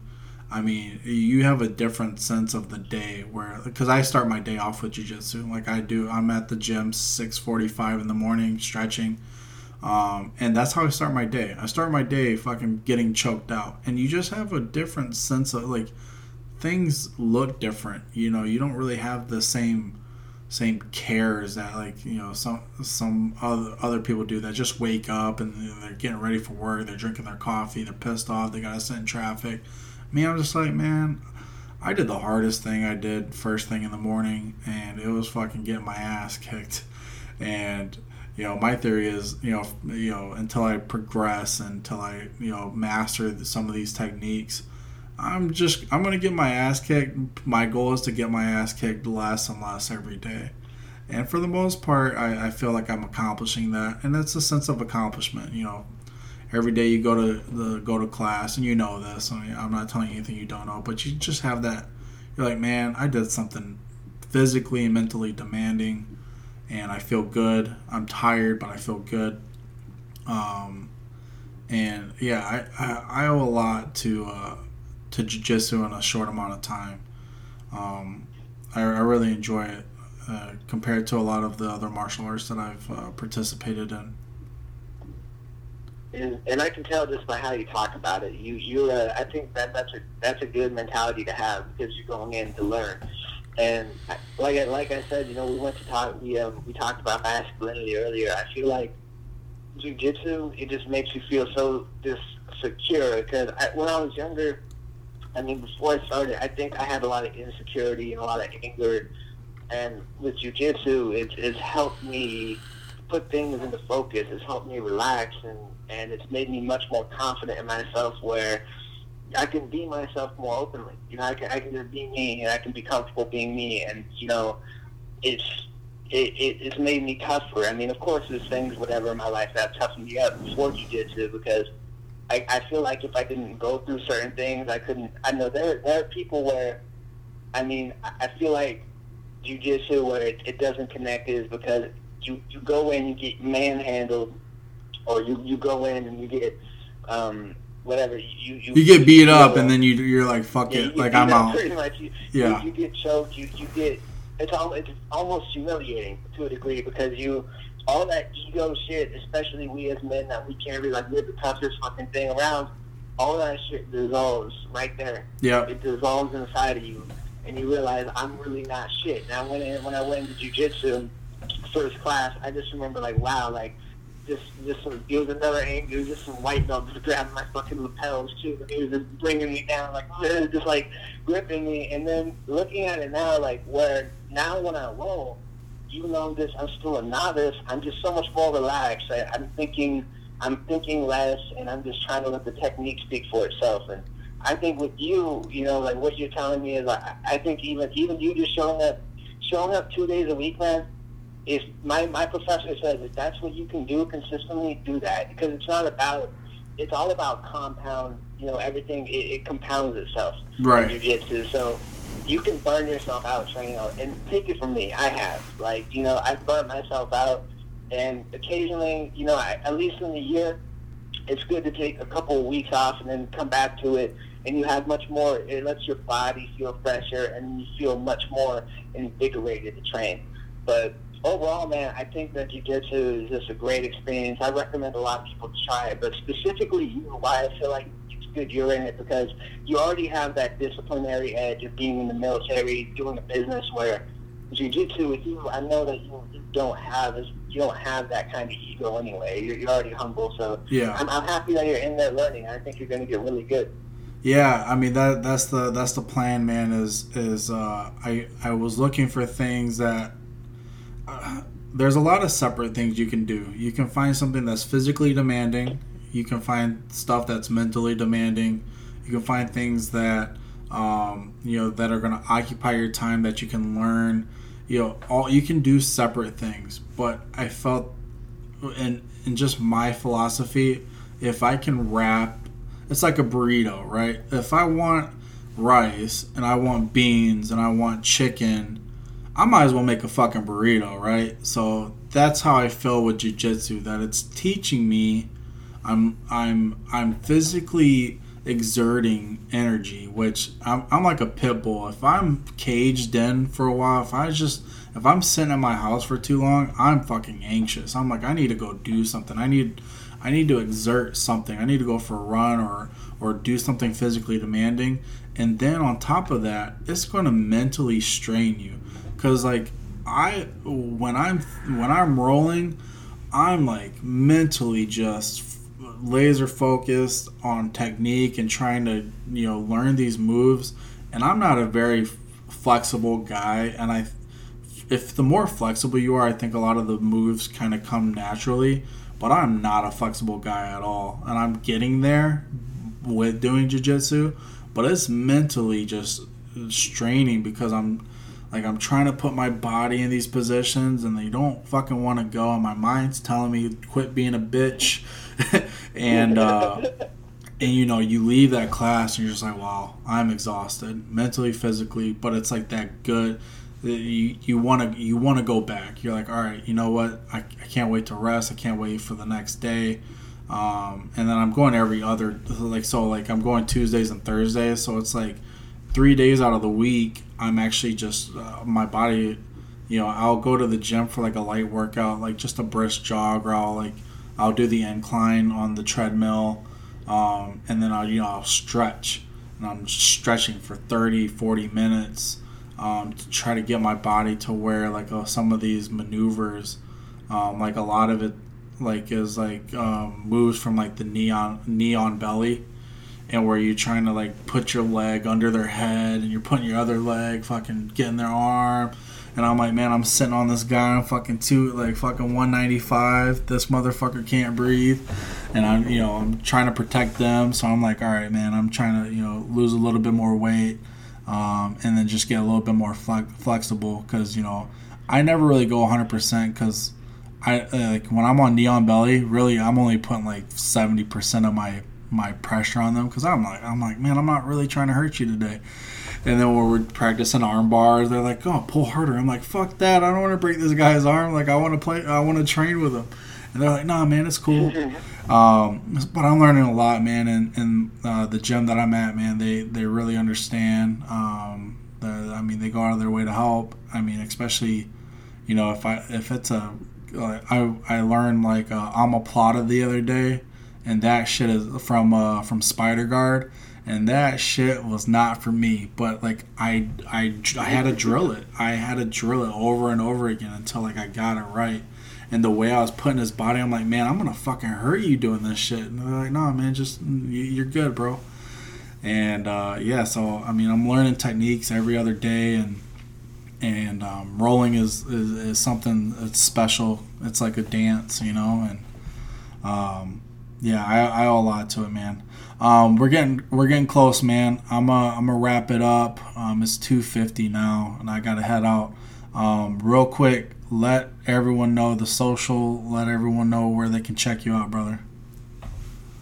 All right. Um, yeah. So if you want to follow me on social media, I have a couple of pages. Um, I, I, have a Linktree, but you can uh, you can look me up uh, as Chase Hill Hip Hop if you want to find my. Uh, my YouTube page for Chase Talks Hip Hop is empty, but I'm working on adding some video essays, and I'm starting to upload all of my new podcasts because I'm starting 2020 fresh. I'm gonna start uploading all of my new podcasts, keeping it updated.